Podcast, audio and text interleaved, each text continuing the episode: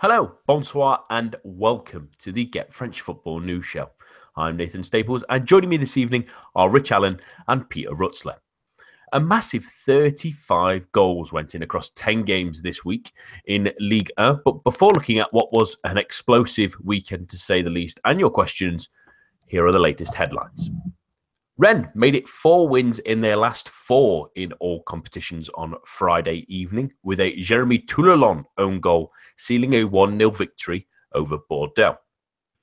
On Saturday, Paris Saint Germain impressed without the suspended Neymar, with Edinson Cavani and Kylian Mbappe both scoring doubles in their 5 0 thrashing away to Angers.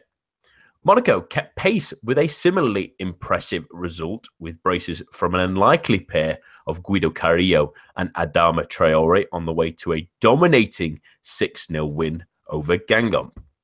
Elsewhere in the multiplex, Troyes punished a 10 man Strasbourg with a strong 3 0 win at home.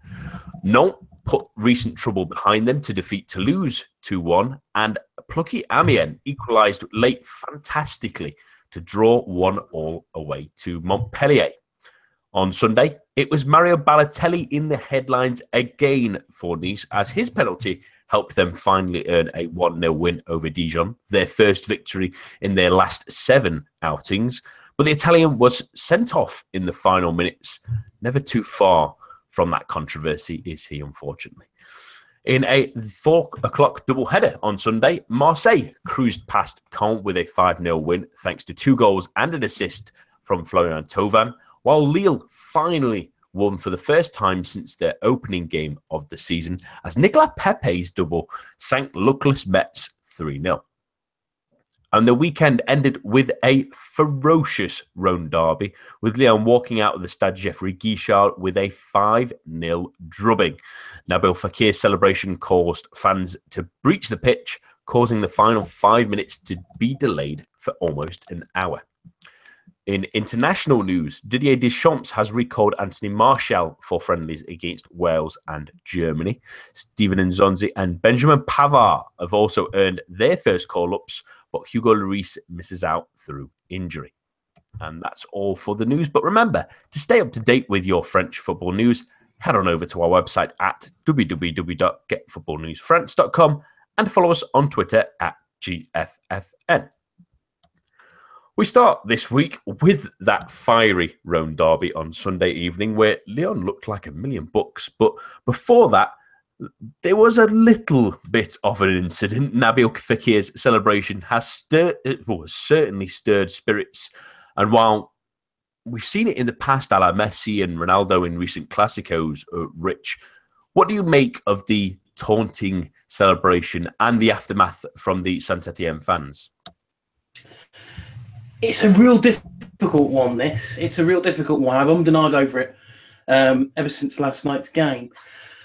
Per se, I have no problem with the celebration, you know, itself. You look at the circumstances that Fekir is in, and certainly the last few years that he's gone through. Um, you know, this was another in, in what's proving a season of, of, terrific performances from him. You know, he's captaining the side. Um, he just you know, put the icing on the cake with the fifth goal uh, against their fiercest of fierce rivals. I mean, this is a really, really fiery, as we, have said numerous times, derby. This is, you know, this is one where there's some you know, real hatred, I think, here. Um, so I can understand why why he he celebrated as he did. Um, he'd been kicked around by Saint Etienne players. Was was um, very very fortunate from the Leo Lacroix red card not to come off with a far, far more serious injury than he. Um, yeah, jeers from the the the, the Saint Etienne crowd all game. can see why he's done it. Um, I suppose what we can do is we sit here now with the beauty of hindsight and can say, actually, maybe an element of a little bit of control, a little bit of thinking about the actual situation. Maybe that could have been exercised by Fekir. Um, you know, a couple of people I know, um, Genesio, I think, uh, while they were off the pitch, just sort of warned um, warned him that um, you know he has to remain humble, has to remain you know, an element of modesty with with how he plays. So uh, you know, again, I can see it from that angle as well. But I mean, one thing that we must do here is make sure that we're not in any way condoning what the Saint Etienne fans did. Um, you know, there is no way we're, we're saying that Fekir shouldn't be able to celebrate that because you know fans are justified in, in entering the pitch and you know doing whatever they're going to do, go after the players or whatever. That, that's absolutely not what we're saying. But uh, it's a it's a real difficult one. You know, I think if if Fekir could look back and think, well, actually, you know what, if that was going to happen, I'm fairly certain he would say, yeah, I probably wouldn't do it. But we can't be as having to think, you know, I can't celebrate a goal. You know, especially as such high profile instances of this celebration have gone before it. So uh, it's a very, very difficult one to balance because we don't want to see what we saw for nine on 45 minutes last night with players in the tunnel, fans not knowing really know what's going on, and everyone just milling around because everyone's a bit clueless. We don't want to see that. Um, uh, but similarly, we don't want to see players holding back on celebrations that you know for, for goals and, and results that mean a huge deal for them. Mm, yeah, I start to think I would hate to start to see that uh, sort of NFL issue that they have at the moment, where any sort of elaborate celebration sort of gets punished. But they've, they've relaxed that a little bit. But I would hate to see that in football because. But Peter, the reaction from Saint Etienne fans was to invade the pitch, and it feels a little bit strange to say that that's not highly um, unanticipated, shall we say? I mean, the, we've already mentioned the celebrations in the Classicos, and obviously they they caused anger, but not to this degree. Was that maybe a little bit underjudged by Fekir, or are we saying that realistically we shouldn't be saying, "Oh, it's France. It, this is what can happen." Yeah, no, I've I've I've been umming and ahhing over this, and I, I'm I've kind of come to the conclusion that he that there was really not that much wrong with what he did. I mean, the, at at worst, I think we could probably call it unnecessary. Um, it was provocative, yes, but I mean, I, from my perspective and how I see it, is that he can't be held responsible for the acts of the Saint Etienne fans making their way onto the field. Um, the one comparison that I was thinking about was Emmanuel Adebayor when he did it uh, for Manchester City against Arsenal. I think that was 2009. Mm. And he's ran the length of the pitch to run to the Arsenal supporters to make a very provocative statement. I think it's not as serious as that. I mean, it's not to say that it's not provocative. He knows exactly what he's doing by doing so.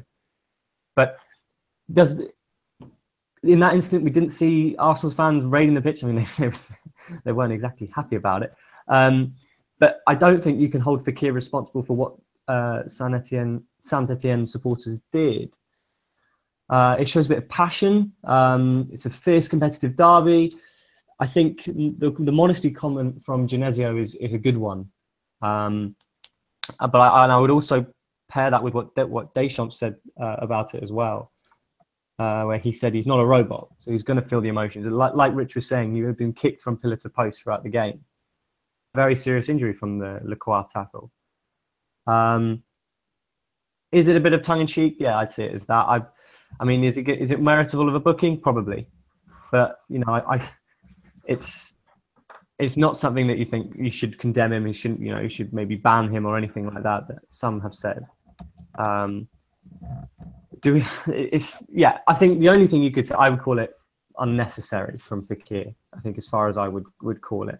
Um, in the on the basis of the climate of the game. I mean, it's this isn't exactly the friendliest game in, the world. Um, you had what Lyon fans holding up banners talking about incest before the game, and then you know, you've got after seven minutes, there's smoke uh, halting play because it's affecting the goal line technology due to flares. So the, a little bit of awareness may, you know, would have been ideal from Fekir, but you know, from this, he's now gone to a whole new level of um, fan adoration. Um, and for me, it was more unnecessary than uh, something that should be you know, we, we shouldn't hold him to account fundamentally for what the supporters did. Um, because, you know, he can't, the crowd isn't an unthinking mob that reacts to, you know, things like that. It's, you know, people should know better. Um, that, yeah, that's my standpoint. That's my take on it. In any case, it was a great game though, um, and I thought Fekir was absolutely outstanding, and he merited a celebration. um, like the one he gave.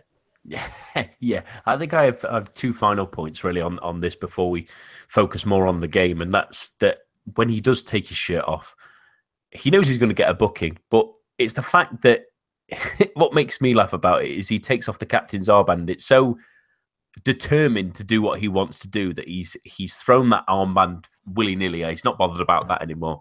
He's taking the shirt off. It's premeditated in a way, and I can see why Saint Etienne fans would get incredibly annoyed and why they would probably try and jump the barriers. But that does not excuse them from any blame. They shouldn't have done. In fact, the flares in the in the second half, as Peter mentioned, that was uh, irritating enough as it was after that red card we saw, and we'll come on to that in a little bit. But I do really like the banter from the the, the Lyon Club supporters shop. If you've not seen it already, um, they've got Fekir's shirt on one of the mannequins, and the mannequin instead of having it on usual, he's holding it up um, as he was uh, like, yesterday evening. Um, so it's a it's a lovely, lovely bit of uh, of uh, sportsmanship, shall we say there. And I'm pretty sure these Les Verts fans and Les Verts uh, players will be absolutely ready to head to Lyon and later on this season and try and get their revenge. But Rich, let's turn our attention back to the the game at hand, really, in this one. And we said that Rhone Derby would be exciting, but we also said on the preview show that we were a little bit fearful that this would be uh, not just a coming out party for for Lyon, but a, bit of a bad one for Saint Etienne. We'll come on to Oscar Garcia's men in a moment, but Lyon are absolutely on fire at the moment, aren't they? Uh, they are. They're they're a real joy to watch at the minute. Um, uh, there, there's a there's a good solid base to them now, um, which has allowed that front four to really express themselves. You know, all four were on the score sheet last night. Um, at varying times, I mean, we've not. I don't think we've seen perhaps a game where all four have looked absolutely fantastic at the same time. And I think perhaps a few league and teams will be fearing when that day happens. But what we're seeing now is on a regular basis, one, two, three of them performing very, very well. Um, and I think um, probably last last night was as close as we've come to so far this season with all four firing on all cylinders because you know they looked very very dangerous going forward. Aided i think somewhat with some with some quite uh, uh, like defending shall we say. Um, but that that front four Depay um, Mariano Fekir and Traore you know they're, they're looking really really gelling really well.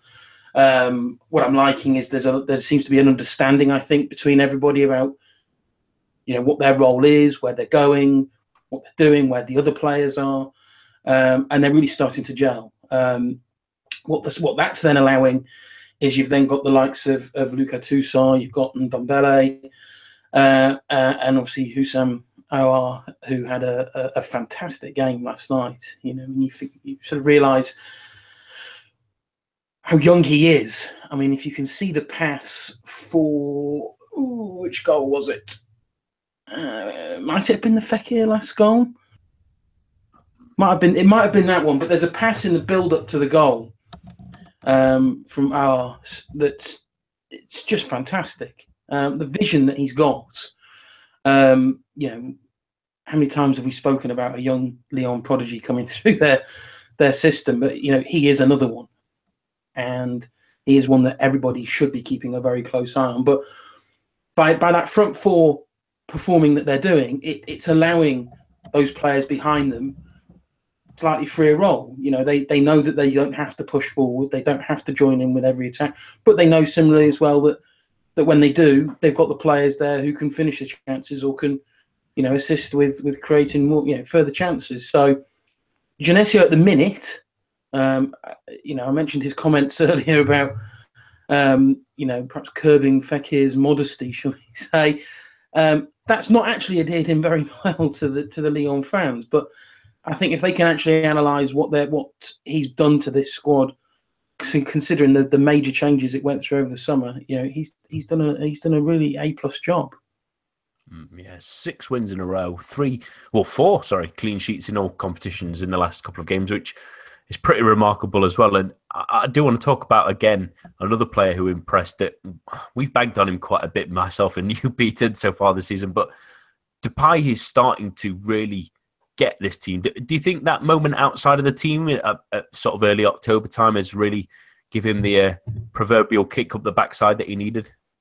Yeah, no, definitely, and I think credit has to go to Genesio for that. Um, I think Rich touched on it. Um, we forget the extent to which Lyon had such a high squad turnover this summer. The amount of players they lost, uh, Gonalons, Tolisso, um, Lacazette. These aren't uh, squad players we're talking about here. It's the core of the side, and they've replaced that team um, with four outstanding talents. It seems, and Depay, of course, was there before, but um, and Fekir as, well. But, in a whole new way, we, have seen them. Um, obviously, Genesio's man management of Fekir, giving him the captaincy, um, obviously taking to a whole new level. And then, as you were saying, uh, Memphis Depay, uh, and I do think leaving him out the side was was uh, was quite was very astute from um, from Genesio. Um, I still feel that he has a lot of work to do, especially defensively. Uh, but you can't argue with with his contributions at the moment. Um, he scored in his last two. I think that takes him to nine for the season and four assists as well, which is a good return, a healthy return, um, especially in a front four that are sharing the goals around a fair bit. Um, I'm going to throw it back at you, Nathan, because I know you're desperate to say something about Memphis Depay. Um, but yeah, no, I, I do feel that Genesio um, has done well with him. Uh, I'll be I'll be interested to see how he maintains it and if he can push on because he is known for his inconsistency. Um, so it'll be very interesting to see how he carries on. But Nathan, your opinions on Depay now? Yeah, I really like his change in attitude. I mentioned a, a couple of uh, a couple of weeks ago the win the win against Troyes, where he scored the hat trick, you could see in his mentality to get the goals, especially the third one, where Mariano does essentially does what Mariano does, which is be incredibly greedy, which isn't a bad thing when you've scored nine goals this season. Um, and he ends up the ball ends up falling at his feet, and he scores his hat trick. I mean, he just seems to have had a switch go off in his head and realised that actually I do need to work harder. I've not come to Lyon team to be the man as he thought he might have done when he left Manchester United. It's his turn now to be more part of a team that he's never really been at. I mean, at PSV, he was. Oh, oh, they they had Georginio Wijnaldum as well, who was excellent, but he felt like he was the man there. He went and tried to fill big shoes at Manchester United and never really did it because of that kind of attitude. And, and that maybe switching his mind seems to have changed things. And I thought he scored an excellent opening goal, really, to put it through Pierre Gabriel's legs and that unsights Ruffier, so he can't position his feet, so he can't dive as well for the goal. I, I, thought it was an excellent little finish, and I thought it was excellent on the night. And I do want to quickly mention the defence as well. I, I, I, mean, four clean sheets, yes, Troyes, Metz, uh, Everton at the moment at least, and, and Saint Etienne aren't big goal getters. But it, when we think that at the end of September they conceded three to Dijon, they conceded three to Angers in the first um, day of October as well. It's it's a good sign that they're starting to keep teams out a little bit more and pile on the goals at the same time. They've been really, really, really good in the last couple of weeks, and they might even challenge uh, Monaco at some point to that second place. But let's talk about their opponents now. Rich in Saint Etienne, and and we mentioned on the preview show before that it felt like the calm before the storm for Oscar Garcia. After a good start, they have slowed down and sort of fallen into their their old ways, but they really missed Loic Perrin, didn't they? Really missed him. I mean, Lacroix was pitiful. Um, they they did. I mean, to start with, it, I mean, you looked at the, the starting eleven that was picked, and it just screamed Galtier. Um, you know, the, the players that were picked, the formation that it looked. It, it wasn't a it wasn't a starting eleven to me that said we're coming up against our fierce rivals we're at home and we want to go out and win.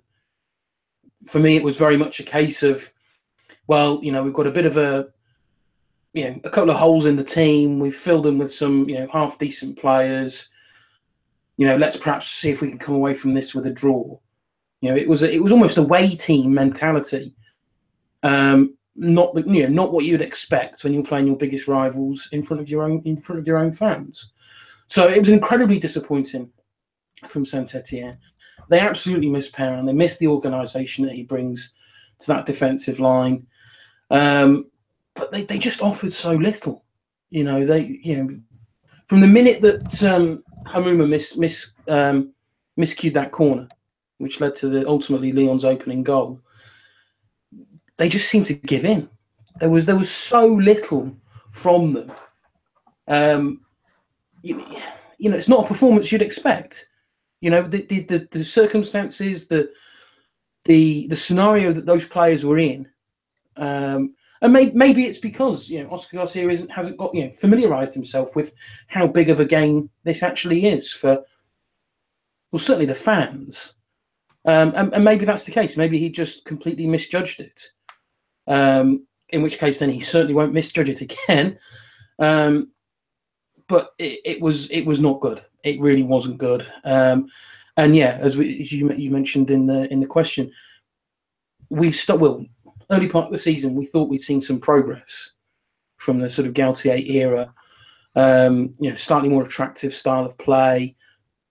Dare we say, a bit more attacking. It, it, seems that all of that work has been undone over the last few weeks. Um, we're back to the Saint Etienne where everybody's watching them. They're stodgy. They're so not creative. It's just not. It's not good to watch. And what they're finding now is it you know what worked under Galtier, that style of play, doesn't seem to be at the minute working under Garcia. So he's really got to try and work out, you know, what was it that at the start of the season that he was doing that he's not doing now.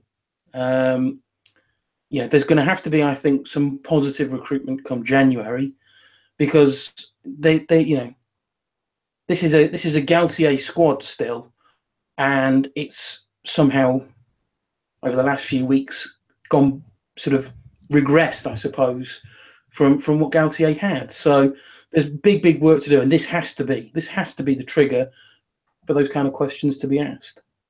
Yeah, one win in seven as well in all competitions for Les Verts so far, and that one win coming against Metz, which isn't too hard to do at the moment, really, in all honesty, and, and not to try and shame uh, Metz too much, but very quickly, really, um, Peter, I, I, do kind of want to pick on him because Leo Lacroix really had an awful game, really, in all honesty. And I'm, it might be a little bit harsh to pick on him being in, but also, it, I don't get the decision to leave out Florentin Pogba either. He comes on anyway after the sending off. So, well, just before the sending off. So it's not even a reaction to that. He's fit enough to be on the bench. They have an international break coming up that obviously won't be a part of. It's probably Saint Etienne's biggest game of the season. I can't, well, I can't imagine a bigger game they'll have. Uh, the decision to play Lacroix over Pogba, even if he's half fit, well, showed that it was a, an error in judgment, doesn't it? Yeah, yeah, it does. I mean, hindsight is a wonderful thing, I guess, but Lacroix was awful. Um, I don't think. Um, I think without uh, Perrin in the side at the back, they they lacked organisation. Um, I think uh, Théophile Catherine wasn't that good either. Um, didn't exactly cover himself in glory alongside him. Um, the tackle on uh, Fekir was atrocious as well. Um, I mean, it's one of the rare examples where we saw some kind of uh, passion from from what seemed to be a very lackluster Saint Etienne side. Um, but that, if, it was absolutely ridiculous um, in an area of the field where you don't need to make those kind of challenges. And you know, not that, I mean, Lyon had the game pretty much wrapped up after 25 minutes when they went 2 0 up. You didn't really think that Etienne could possibly muster two goals uh, when they can't score for love nor money at the moment. At the same time, you, you, you shut the door on any hope of, of a comeback. And indeed, the, the, the, uh, the floodgates duly opened after his sending off. Um, for me, Saint Etienne just didn't look like they had a plan B. And I agree with Rich. I think they set up to play defensively and away performance behind the ball and try and hope that Hamouma, Bamba, and Monnet-Paquet would do something either on the break or in some kind of progressive move forward. But it just didn't happen. Obviously, Hamouma went off as well. Sutherland offered nothing, which was not part of the, the way in which I think Garcia envisioned how they would set up. It just struck me that they didn't have an alternative plan other than to stifle Lyon. And Lyon, in, in the good form that they are in, um, overwhelmed them. So I think we can look at the back line and we can look at the errors they've made and we can criticise the quad, but I think you know it's all about ambition in games like this. I mean, the atmosphere before the match was sensational. You've got to want to go out there and take the game to them. I mean, that was one of the the main praises we had for Saint Etienne at the start of the season was the high press as well as the possession game that Garcia was trying to instill. Um, we didn't see enough of that, and it cost them. Um, and Lyon more than merited their five 0 scoreline in the end. Yeah, I think you have to really worry when if it wasn't for Stephane Ruffier, this could have been seven or eight or something really, really silly. And uh, Oscar Garcia needs to have a hard look at himself in this squad and get to January if they can and and retool because there is talent there and we've seen it at the start of the season. I still don't know why Diousse's been left on the bench so often and they're risking well they're playing the sort of very safe pair of Pajot and Selnaes in the middle. Uh, it doesn't make much sense to me either. Uh, Dabo was on the bench again at the weekend and didn't play. Maiga was in instead. I I don't really get it. Uh, that like Rich said, it, it screams more of a uh, Galtier side than what we hoped to see under Garcia. But uh, we'll wait and see if that will change after the international break at least. But three sides that did impress this weekend, and all the big teams really flexed their muscles really in what was a real glut of goals in a few games. And we're going to start with Paris Saint Germain, who put five past Angers. Uh, Rich, is this the kind of performance we expect from them right now with the talent level they have, even without Neymar?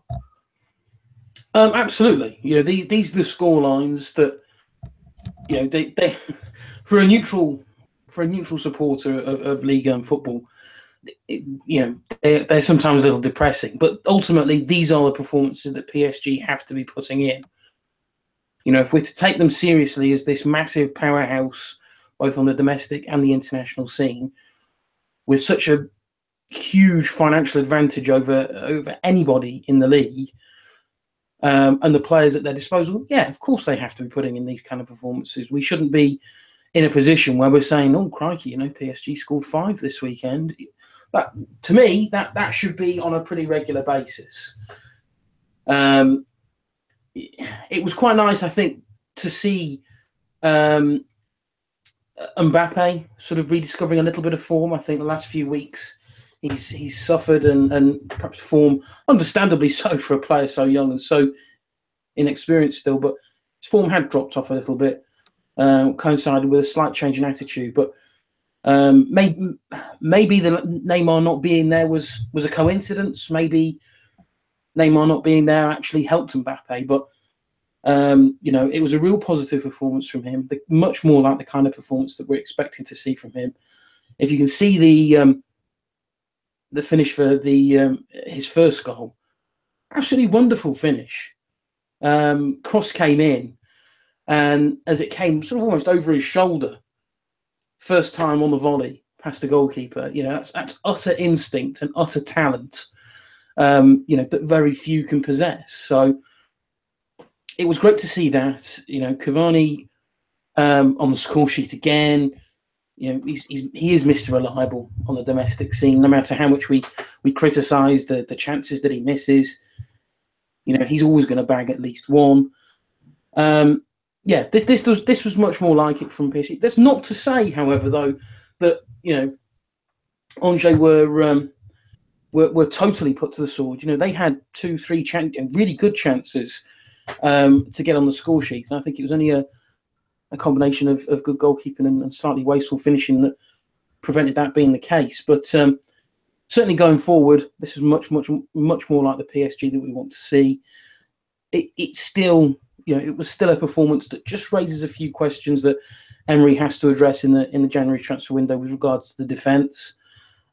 Um, but no, it was it was sort of business. What I would expect anyway from PSG is business as usual.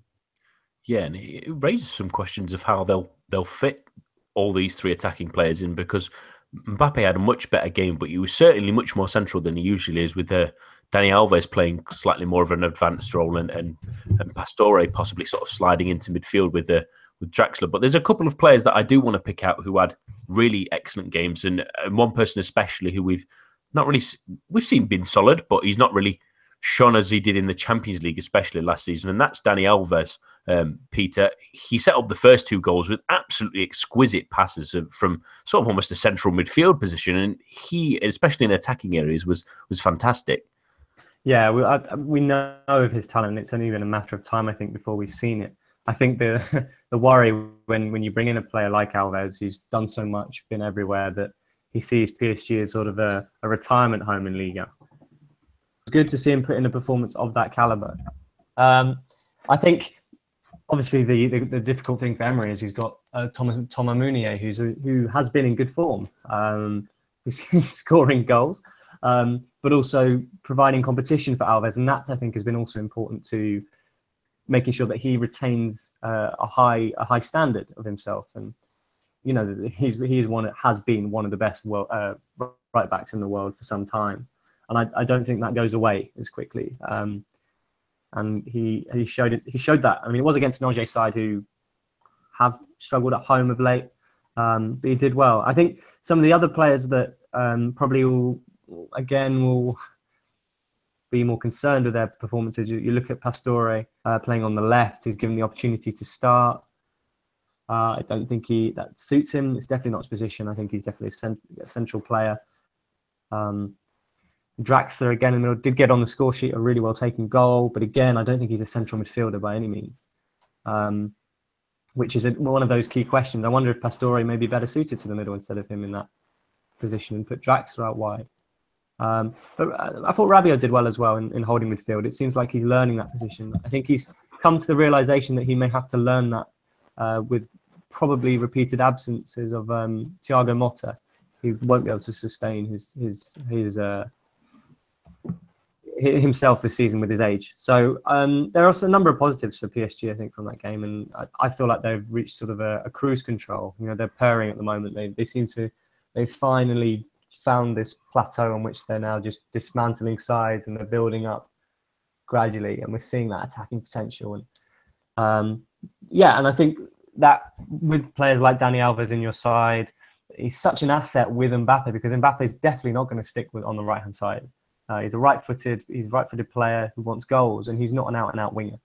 So that does give uh, Alves license to get forward, especially against a side like Angers. Um, that you know he, he can take full advantage of that, and he did.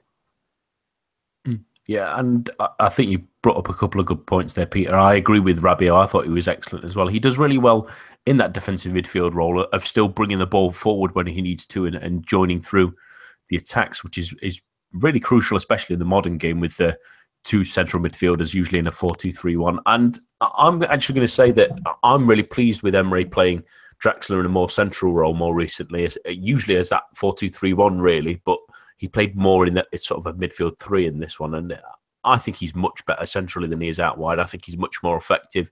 He has more control of the game. He's he can see much more of the field. He can play his passes. He can find those attacking areas and those little runs in behind. He, he's much much better.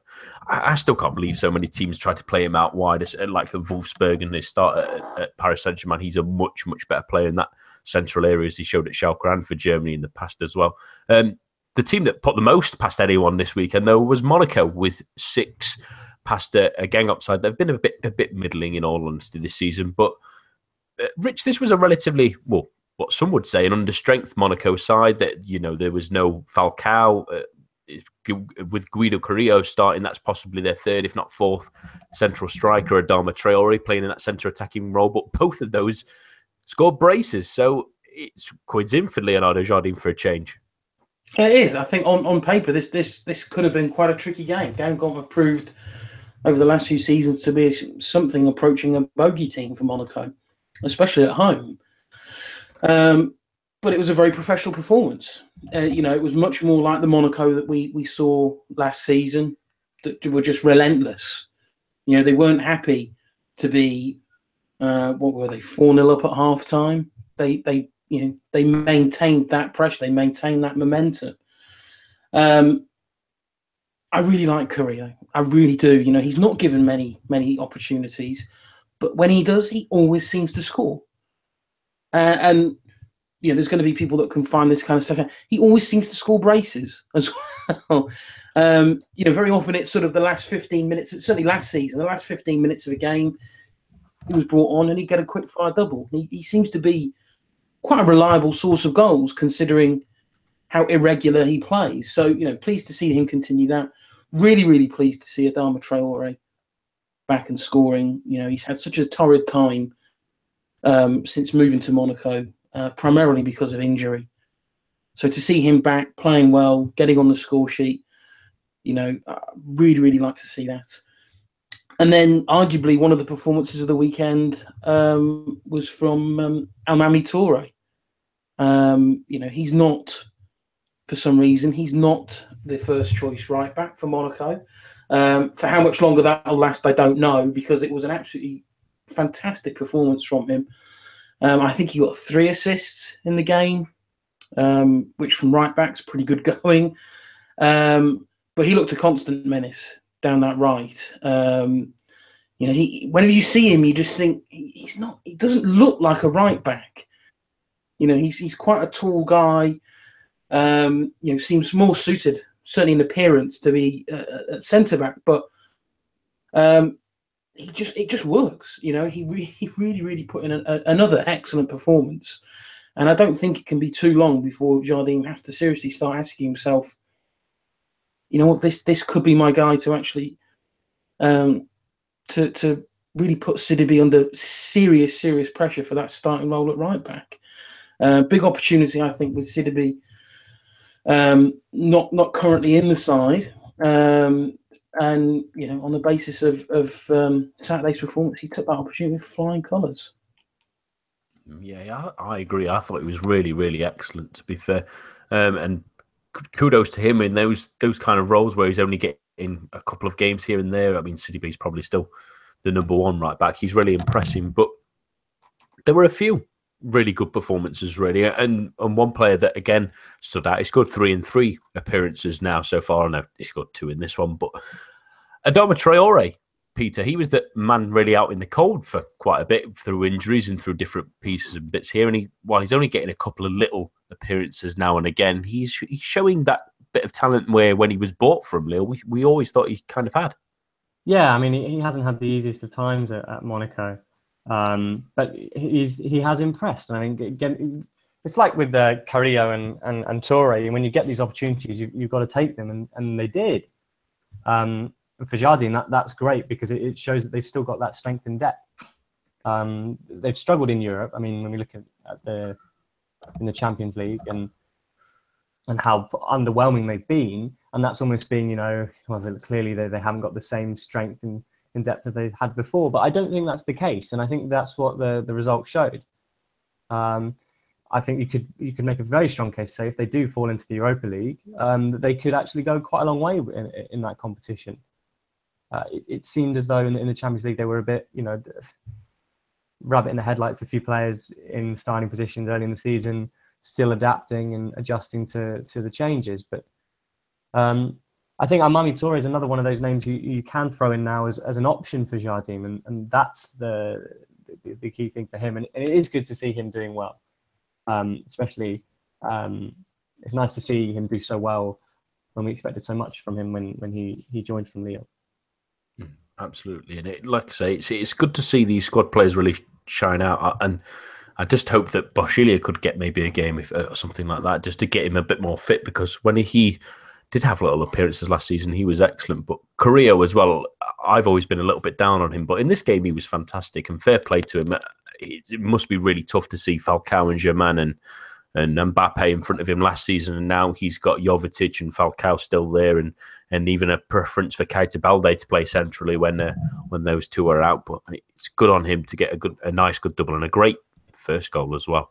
Um, finally, we move on to the other team that scored over five goal, five exactly in Marseille against the Caen side that have been pretty good this season, really. And I'll throw this one to you, Peter, really first. It's pretty impressive result for Marseille, given that they're continuing that kind of momentum they built from uh, the draw against Paris Saint Germain. Yeah, we.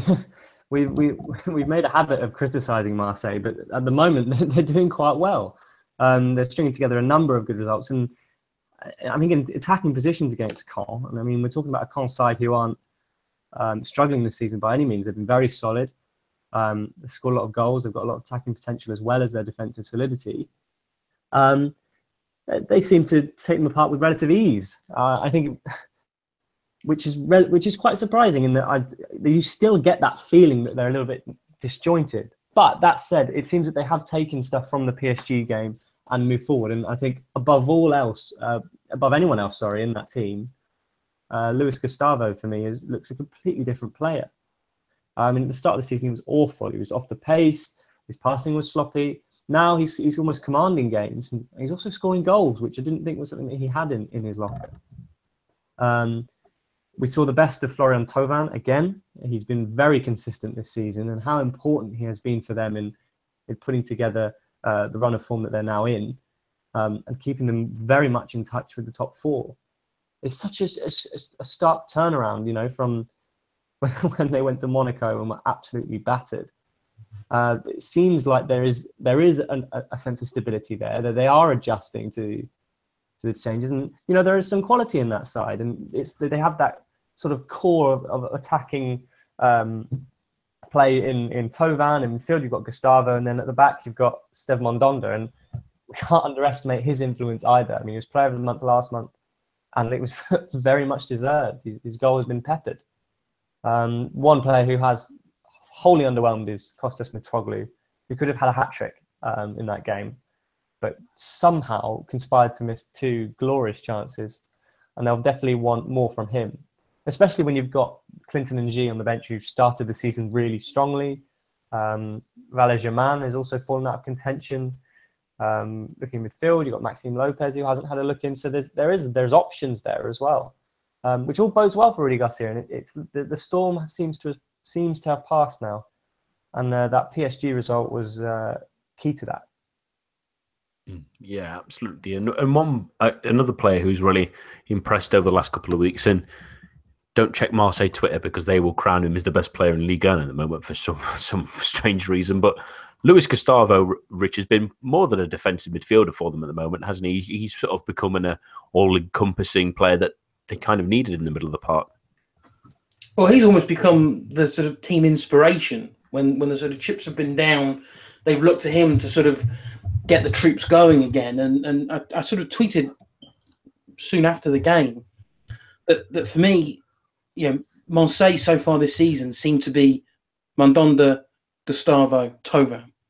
That's it. That's basically it. You know, it's with without those three, they they you know they'd be towards the foot of the table. They need they need the rest of the players to start contributing more. They can't rely. They can't go the whole season relying on a combination of those three players to dig them out of various holes because those three players have had to be fantastic because you know other players in that squad are not performing at the same at the, at the required level, I should say. But Gustavo, you know, you look at the performance he put in against PSG, you look at the performance he put in against Caen at the weekend. You know, it's everything that you want from a from a midfielder. That that you know that sort of deep line midfielder. He provides that defensive protection, and boy, at times do they need it. Um, but as Pete was saying, he's he's added goals to his game. You know, he's a threat going forward. Um, you know, it was another smart finish um, to go with his goal against PSG. Um, so, you know, it's, it's great to see from from, you know, from Marseille's perspective. That's the kind of player that, that drives them forward, that gives the whole team a real confidence boost that they've got a player who's, who's going to take the game by the scruff of the neck and just run with it. Um, and that's something that they've been crying out for for, for what seemed like quite a long time. And from that, you know, you can see that that Thauvin is prepared to step up. You know, Mandanda is always going to be quite, you know, is a reliable presence. But, you know, I think Amavi's game's improving. And what I'm hoping is that that those kind of players who've got that little bit more experience or certainly experience at Marseille as well with Thauvin's been there a few years now, is is that that will rub off onto the rest of the squad. I think that's what Marseille are going to need is slowly but surely, I think most players are coming up to speed. You know, Rami is looking a little bit more like a, you know, semi decent defender all of a sudden. You know, you've got Sakai, who's never ever going to be anybody's like star right back, but he's, he's putting in solid performances. And that's what this Marseille side is starting to do is there's, there's a lot of work that's needed to be doing, I think, to repair some quite fragile mindsets at that club. And I think what they're starting to do now is those base building blocks have started to be put in place. There's a lot of groundwork that you can see is being do uh, is being undertaken at Marseille. Um, and, and a player like Gustavo is, is certainly one that's leading the way. Mm, yeah, absolutely, and it's good that they can bounce back really from uh, from their defeat in midweek as well, and, and put that whole Evra kicking incident as far behind them as possible. but uh, next week again is the final international break, at least until the new year when they go again around March time, and it's time to focus really on positives for a change. And it's nice to see some new faces and some old ones that we've wanted to see return return. So let's have a look at a couple of those, and I'll I'll start with the the big headline one, at least in England, at least, uh, Peter, and that's Anthony Martial returning to the squad. Uh, what do you think to him uh, being back in the uh, the lineup? It's an opportunity for him. Uh, I think he's deserved his call up. Uh, Deschamps is very consistent um, normally with his with his options, and I think his hand has been forced a little bit. You know, there are a number of absentees. So you've got Thomas Lemar not there, Dembele, um, Pogba, Payet as well. Um, so the door is open for now for Martial, and he's got his opportunity. I can see why Deschamps hasn't really been fully convinced by by him, just the fact that he doesn't start every game for United. But what Martial has added is this. I think it's a steeliness to his game. That's how I'd probably describe it. Um, before you'd have this player come on, he'd sulk a little bit. You know, you could see he's trying, but it's just if he didn't come off, his head would drop. It seems like he's going out when he comes on for games. He does mainly come off the bench, but or when he does start, he wants to grab games by the scruff of the neck. He wants to take them to the opposition. He wants to show them, you know, I'm I'm one of the best left wingers. Uh, well, if not in, in in in the Premier League in, in France and maybe beyond that. So, I mean, he scored seven goals already this season, and not necessarily from starting position. So, does he deserve to be there? Absolutely. Um, and he's got to take this as an opportunity because he may not get many others, especially with the attacking potential that France have got. So now is your opportunity to get your head down and replicate that uh, solidity, that, that, that sort of determination. I think that he's now um, added to his games, you know, to impress Mourinho and to force his hand and say, you can't keep leaving me out. You've got to keep playing me. I've got to be the first option from the bench. I've got to be an option for starting games. Um, I'm a match winner in big games, you know, the goal against Spurs. So that, that, that merits inclusion. And I think this is a really good opportunity for him to take that form, to take that mentality and, and throw it at Deschamps and say, look, I've, i can offer you this as well. So it's a good opportunity for him, uh, but it's one I feel he'll need to to really impress him because of those absentees who I think will go straight back in ahead of him. Mm, yeah, I do have a slight bias, but um, it is nice to see him back in the squad. Especially, like I say, I think he's an excellent option off the bench for for France as well. He, he's shown that for Manchester United, even though he's not starting a whole of games. Although he, he tends to be a regular in the Champions League, it's it shows that he can be a different option off the bench and be motivated by that as well. Um, but there's a couple of new boys in the squad that have never been called up before, and that's Steven Nzonzi and Benjamin Pavard. Uh, Rich, how do you think those two call ups? I mean, they needed a little bit of extra maybe in midfield, but does Nzonzi deserve a place over Bakayoko? And I know you've you've seen the Les Espoirs a few times, and Pavard's a regular starter for them. They need a right back. Is he maybe an answer? Um, it's certainly, certainly with Pavard, he's worth a go because my goodness, do they need a right back? they really do, um, and they need one for the long term as well because Christophe Jallet is is is rarely a positive answer. he's certainly not the answer to uh, future right back um, for France. Um, he's worth a go, as uh, you know. Deschamps pointed out in the press conference when the squad was announced. He's performed well in Germany. Um, he's performed well for the under twenty ones. Um, you know, as youngsters go, he's he's you know a relatively safe pair of hands. So he's worth he's worth a shot, absolutely. Um, ultimately, this is this is what we want from Deschamps. I think for quite a while when it's come to the friendlies is you know try things out. You know, you're less than a year out now from a World Cup. These are the games now. You really need to be trying a few little bits out uh, before we enter the calendar year of the World Cup. So absolutely, it was the right time to give Pavard a go. Um, yeah, circumstances probably dictated that Pavard comes in perhaps ahead of where he, you know, ahead of time as to where he might have been called up. But he's absolutely worth a shot. Um, you know, really pleased to see, uh, you know, Deschamps, you know, rewarding um, some of those under twenty one players. Uh, and Nzonzi, I, I, can't overly comment on how well he's been performing um, in in Spain, but by all accounts, he's performed very very well. Um, similarly, though, you know, I'm, I'm always going to be slightly biased towards Bakayoko. Um, it, seems that he's been pretty good for Chelsea without necessarily being consistently great. Uh, maybe still finding his feet in the Premier League.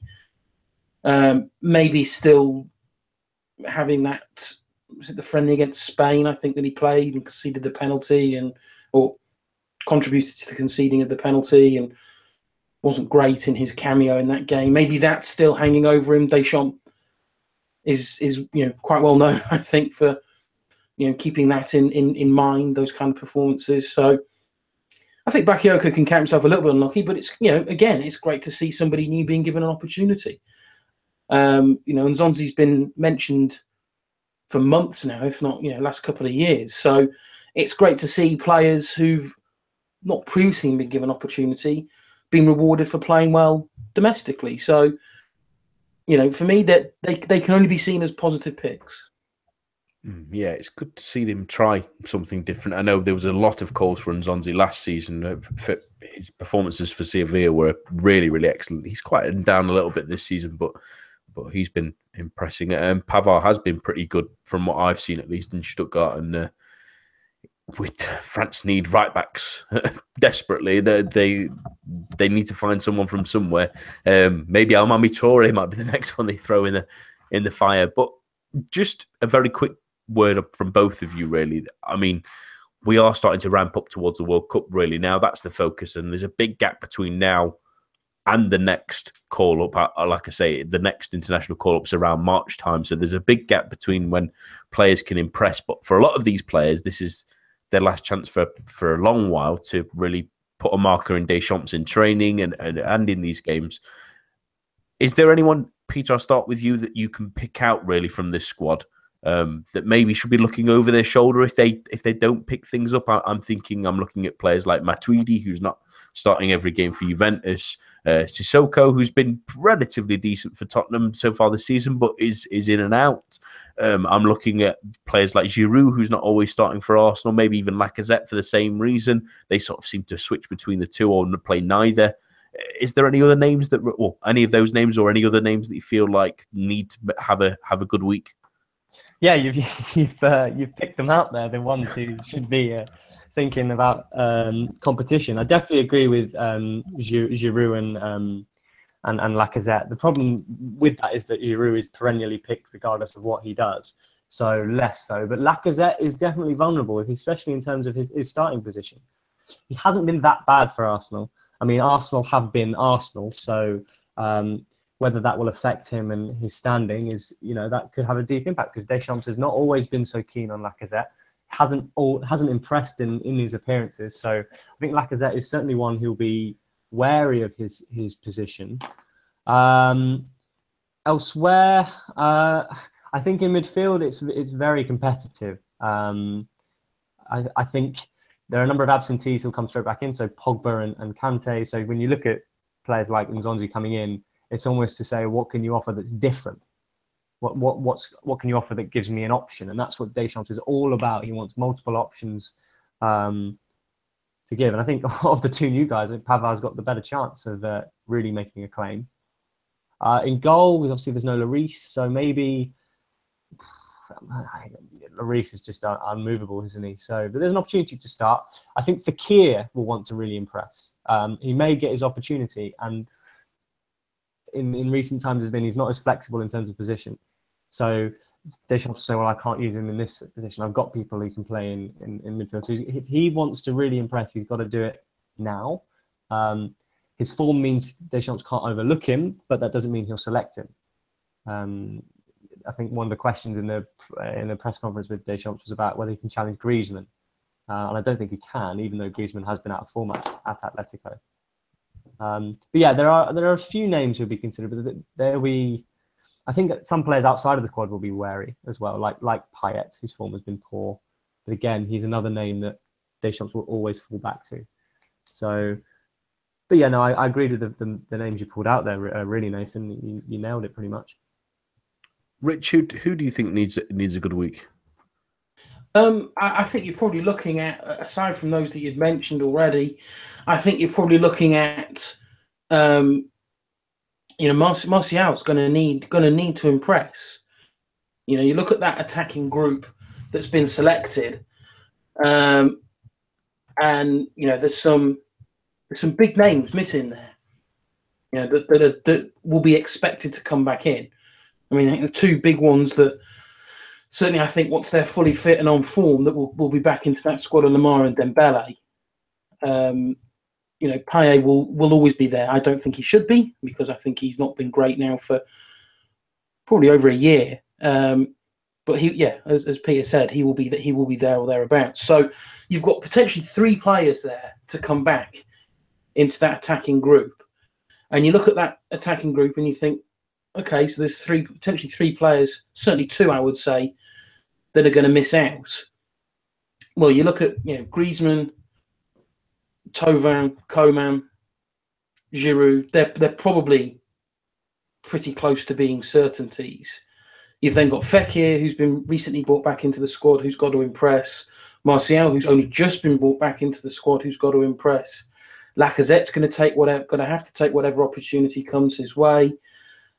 Um, sorry, Mbappe. Mbappe, of course, is a, is going to be a, a certainty as well. So there's there's going to be those players in that squad, uh, and it's going to be the likes of Martial, it's going to be the likes of Fekir, and the likes of Lacazette, who are going to think, you know, one bad performance in a friendly game, or if I, you know, if Deschamps gives me the not so not so subtle hint of not even playing me, or not giving me the opportunity in these friendly games, they're going to have to think, you know, my World Cup spot's at jeopardy here because there's certainly two top top class players who almost certainly going to waltz back into that um, into that um, that squad. So for me, though, it's those kind of players. I think those kind of players who are almost filling the void um, for those that are currently out that that are going to be the most nervous.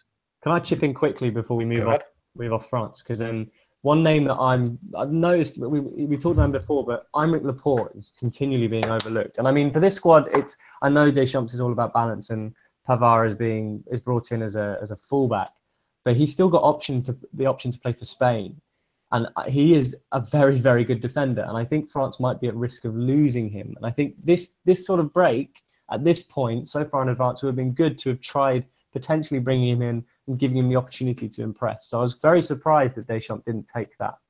Um, because if they lose him to Spain, I, you know that could be a huge loss. He's perennially linked with the likes of Barcelona and Manchester City last summer. So uh, just to throw that in before before discussing. He's an, an interesting. It's an interesting one, I think, Laporte, because you know he's been decent for the under twenty ones. He's been very good in Spain. Um, the problem is, I suppose, is who do you who do you drop from the four centre backs that he's got?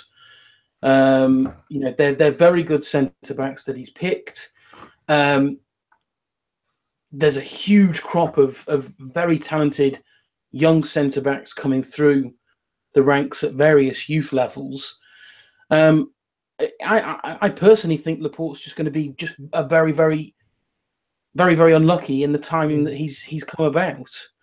Um, and to be honest, I, I'm bracing myself that I think I think they will lose him to to Spain because if he's not picked in these friendlies, you know, even if they're friendly games, so he can play, but he's still then eligible for eligible for for Spain. It's ultimately the World Cup games now that you've got to focus on if they're going to nail him down as a French international. If he's not picked for these games, I don't know how you can then, unless there's a severe raft of injuries, Mm. I don't know how you can justify bringing him into the World Cup squad. Yeah, and, and, and I would have just very quickly mentioned that the Bill Bilbao have been pretty awful so far this season. That's maybe also hurting him as well, even if it's not necessarily completely his fault. It never should be in a in a team game. But when your club's not doing particularly well, in fact, they they've been playing some awful football at times this season, which is strange to say for what can be quite an attractive team. But they they've not been very good at all so far this season, which might be holding him back, really. Um, we'll finish this week with our Liga snapshots. I, I apologise that we won't get many questions in, really. We've already pushing for ourselves for time a little bit this week. Uh, so I'll start with you, Rich. Um, what's your Liga snapshot? Um, two very quick ones from me. Um, two goalkeepers. Um, one was the performance of Mike Maignan for Lille uh, against Metz, especially the first 45 minutes where he was his goal was absolutely peppered by by Metz's attack, and he blocked everything that came his way. Uh, it was absolutely the bedrock for their eventual 3 0 win, and arguably was a, a 45 minutes performance which potentially could have saved Bielsa's job, maybe. Um, and the other one was just a, a pure, unadulterated, bias shout out that um, it's it's quite nice to see after the sort of the the troubles that Rennes have gone through in early season that um, the current holder of the the longest uh, clean sheet currently um, this season is is Thomas Koubek, and he's three games now, uh, or over three games without conceding. So perhaps a little bit of stability finally arriving at Rennes. Peter. Yeah, mine's looking at the other end of the field and just looking at the leading strikers for the big clubs, who's doing it, who isn't, and it, it comes off the back of Cavani's hundredth goal in Ligue 1, which is, a, is an achievement that shouldn't really be sniffed at.